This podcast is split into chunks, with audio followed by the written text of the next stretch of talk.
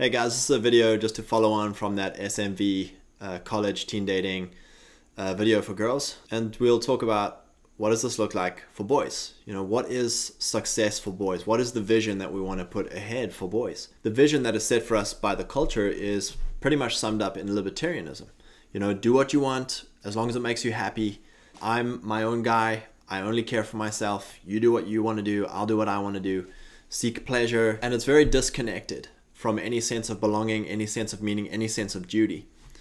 So we want to look at a different worldview, a different framework. What is a godly success metric to raise young boys into? We'll look at three different layers. There's personal success, local success, and tribal success.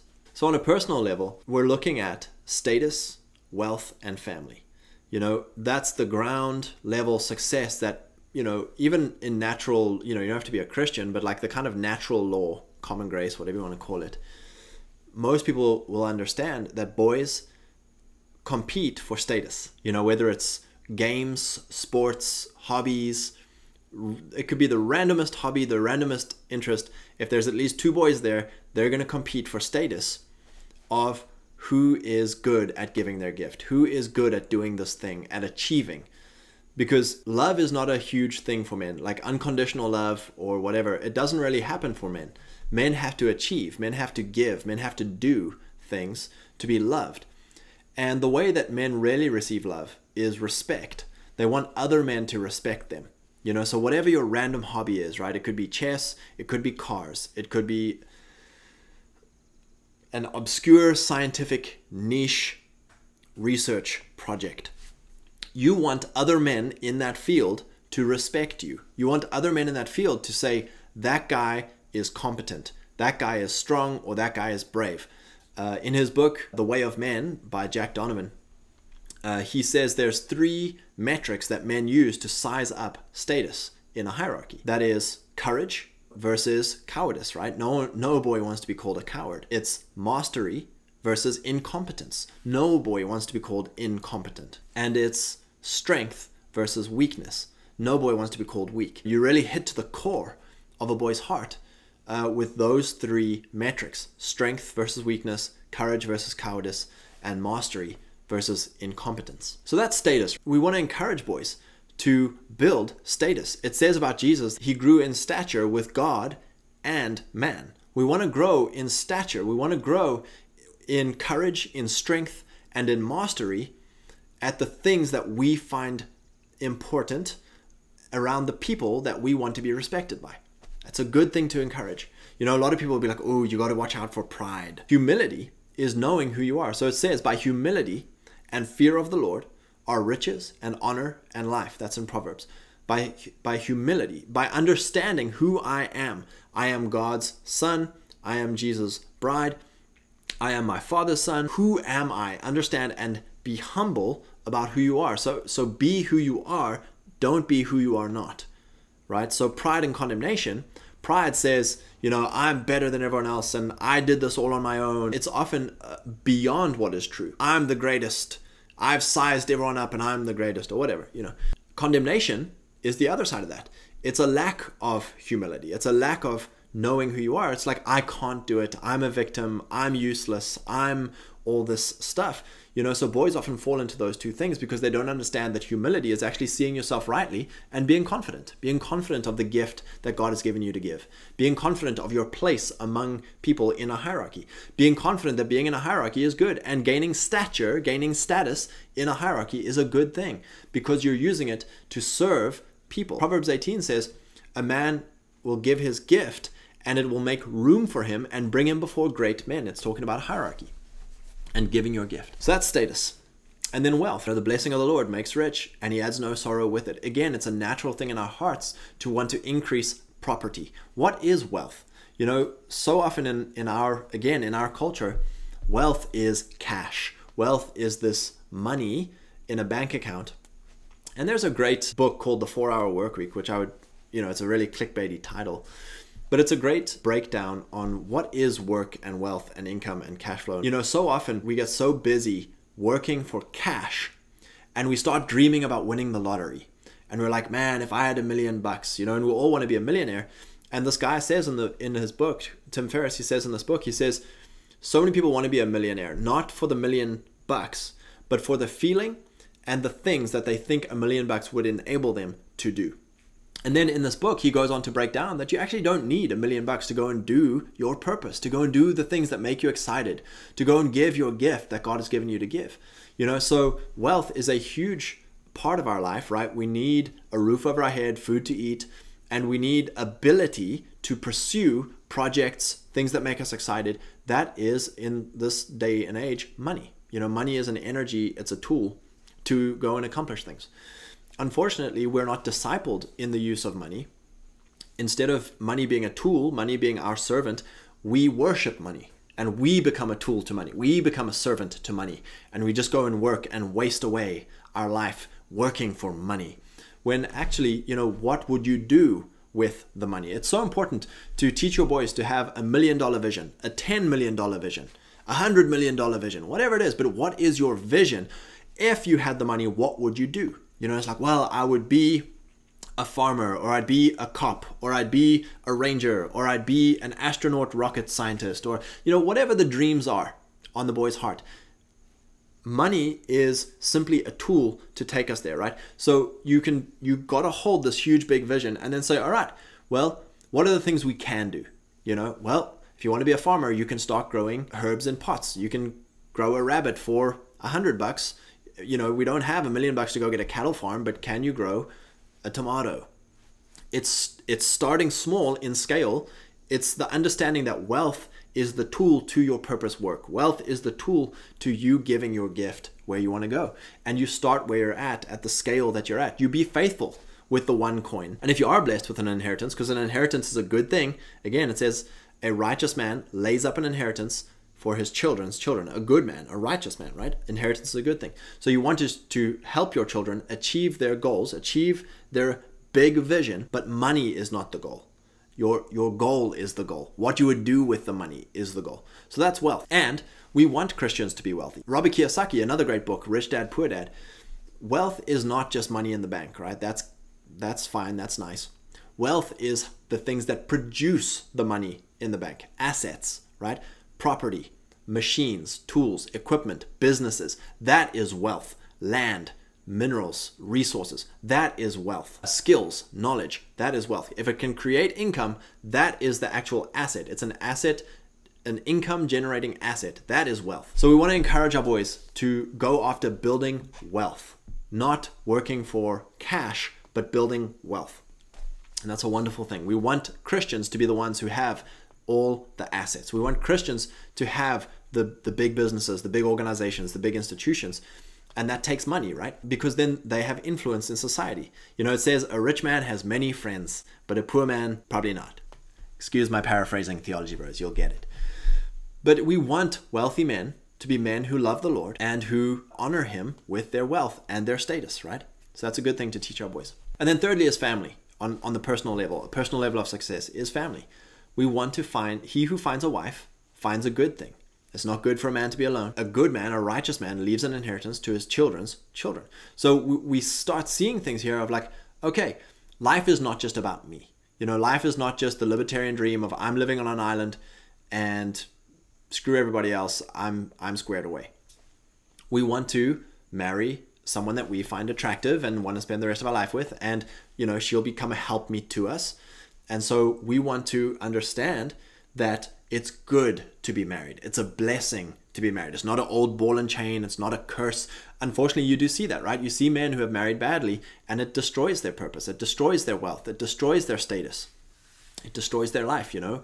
And unfortunately, that's what the culture wants you to believe, is that, oh, marriage is bad and you have to be super cautious of ever getting married and stuff like that. And that, you know, to an extent, they're right because of where we're at. But again, raising boys, you want to raise them with the mindset that to be married is good, to be married to a virtuous woman, to be married to a prudent wife. A prudent wife is her husband's crown. And so we want to help our boys understand what will make a good wife, what will make a good helpmeet, what will make a good mother to your children and your children's children. And then we want to understand that children are a blessing. Children are a gift from the Lord. Children are arrows in the hands of a warrior.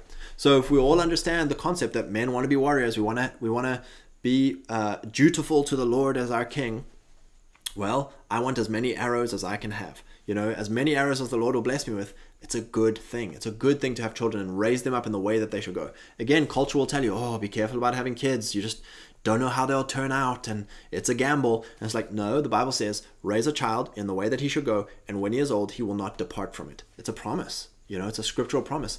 Raise them this way. That's the way they'll go. So that's the personal levels of success.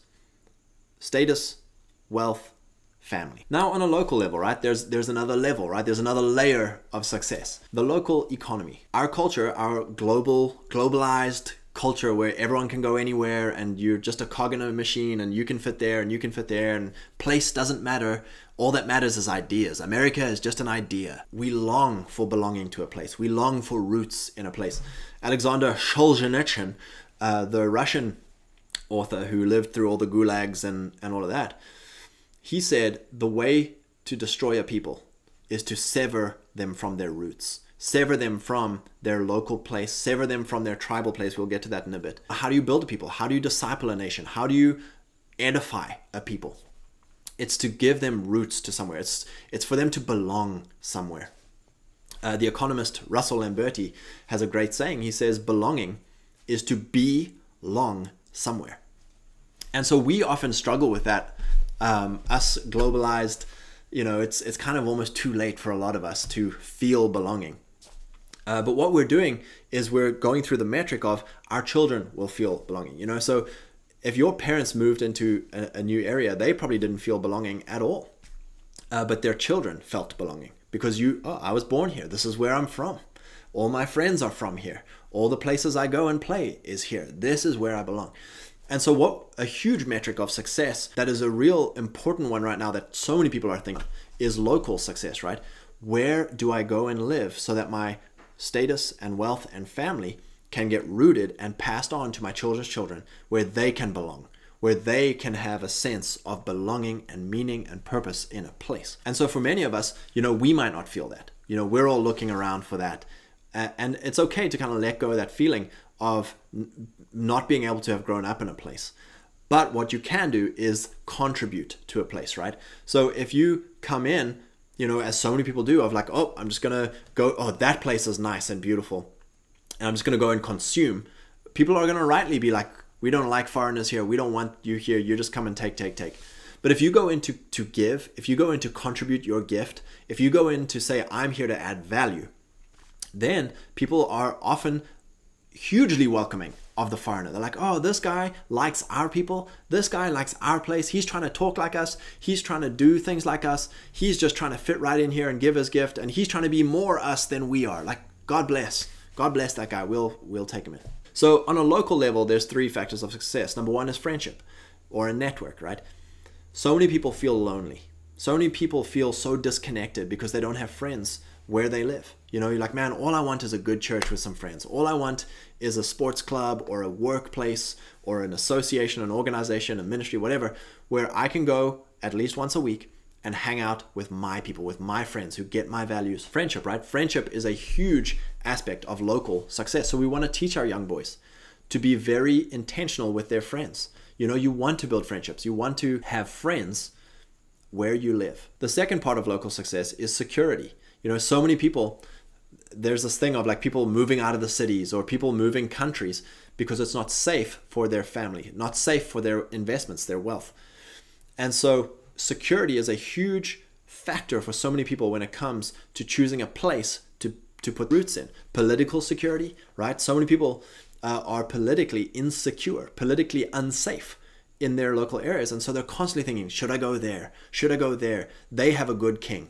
They have a safe king. That's a huge part of local success is building security, right? So you want to build security. So whether that's physical security, right? Learning how to carry a gun, learning how to look after people in a disaster, knowing how to prevent disasters, prevent violence, prevent crime, all this kind of stuff. That is a local success work, a work of success. And then lastly on the local success is beauty, right? People love beautiful places. People love beautiful people. People love beautiful things. Beauty is inherent in how God made us. He made us to appreciate and be attracted to beauty. He also made us to create beauty. You know, so many people are like, oh, Colorado, it's beautiful. Or, you know, a little hallmark town, a little main street, it's so beautiful. It didn't just happen. You know, people made it that way in the case of the town. You know, you can take an ugly piece of land and make it beautiful. Because to go to Colorado, you're going to have to pay $1 million for a little shack to be part of the beauty. But if you find somewhere that is ugly, it'll be affordable and you can make it beautiful with your labor. You know, so there's principles of beauty. There's also from a social side, you know, we want to dress better. We want to look better. We want to speak better, because all things beauty are attractive, respectful, right? To dress better when you go to Walmart at 12 at night in your pajamas, it's disrespectful of the people who you will be around. You want to always convey respect by being as beautifully presented as you can. You know, you want to not have trash all over your lawn. You know, you don't want to have trash in your car. Be beautiful in your property. Be beautiful in your presentation. It's part of local success. People want to live around people who look good. People want to live in an area that looks good. People want to be around places that look good. You know, so beauty is an aspect of local success. And then the last layer of success is tribal success. You know, so we belong to a lineage, to a heritage. You know, again, the popular culture will have you think that you just arrived, your mom and your dad kind of matter, but beyond that, nope, nothing matters. Like, the school system will make you into a global citizen and you can go wherever you want and be part of anything you ever want. And that's just not the truth. You know, it says in Acts 17 that God ordained the times, the boundaries, the spaces of where people groups would be, and that they would grasp for him and seek him amongst their people, and that they would find him. And so, you know, Christianity is going to look different in every tribe and tongue. You know, my kind of thing that I'm all about is nationhood for every tribe and tongue, Christ for every nation. You know, Christianity doesn't look the same for the Zulus as it does for the Xhosas. Christianity doesn't look the same for the Germans as it does for the English. Christianity doesn't look the same for the Japanese as it does for the Arabs. You know, Christianity will always look different for each tribe, for each tribal expression. And this is not to excuse tribal sins. There are tribal pathologies, right? Each tribe has its negatives. Each tribe has its positives. But God made each tribe. God made each tongue. And he ordained their times. You know, so what does that mean? Times? So some tribes disappear. Some new tribes are created. You know, you look at the Afrikaners in South Africa. That tribe was created in the last 300 or 400 years. You know, you look at Americans. That tribe, you know, now it's far bigger and there's many sub-tribes and things like that. But if you look at the understanding of your history, Americans as a tribe were created over the last 300 years. You look at the Anglo tribe, right? England is on the wane. You know, like pretty soon there's not going to be an English tribe if things don't change.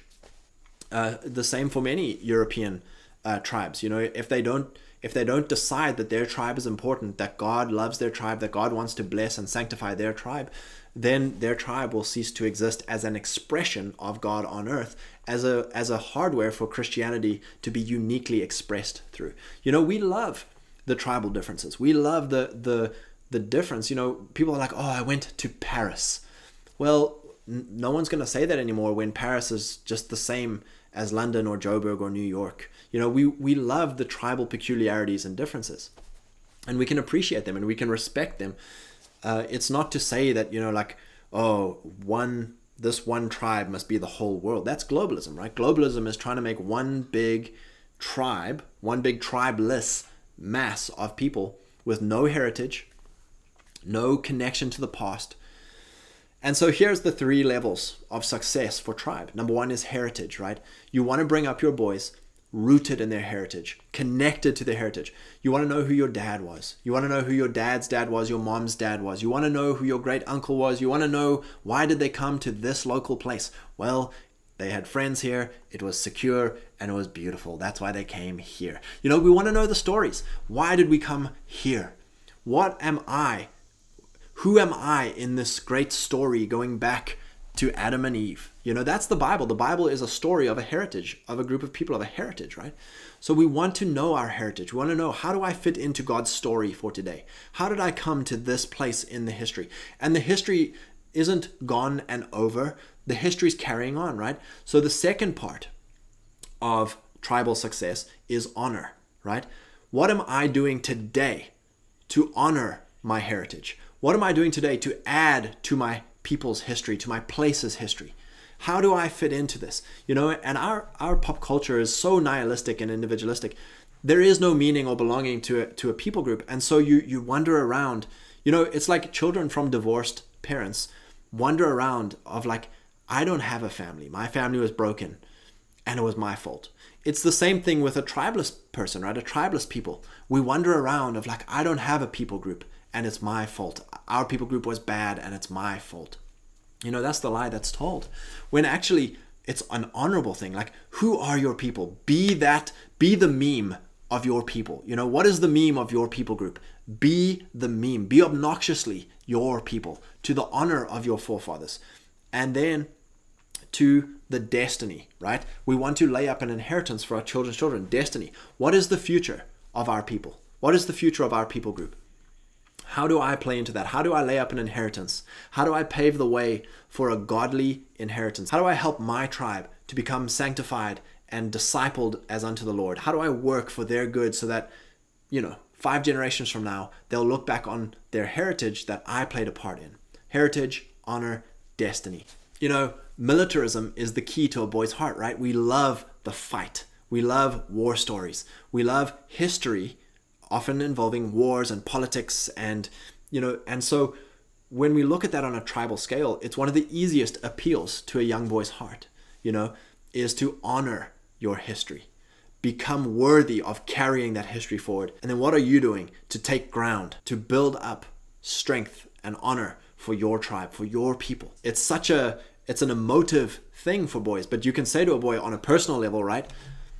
Your name, what does it mean to be your surname? So many of us understand that if someone calls us to our family name, that it does something to us. It raises something in us. Be worthy of your family name. And if you come from a bad family name, you be the one to bring that name back up. You know, Jesus in his lineage had prostitutes and liars and murderers in his lineage. You know, Joseph was betrayed by his brothers. David was belittled by his brothers. It doesn't matter what your family history is. If it's great, praise God for it and be thankful. And say, I'm going to be great like that for my family name, right? If it's terrible and bad and shameful, I'm going to be great for my family name. It's the same with the local level, right? Oh, you're from this place. You know, we want to bring this place honor. And then your tribe, you know, oh, you're this people group. Well, you want to bring it honor.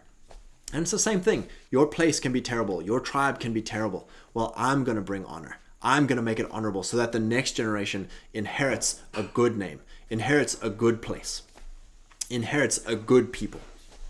So praise God. God bless you guys. We hope you enjoyed today's episode. Please leave us a review. And if you want to follow along on YouTube, our channel is Scott and Kelly. And my Instagram page is Home with Kelly, Kelly with an I. Thanks so much. And we hope you have a blessed day.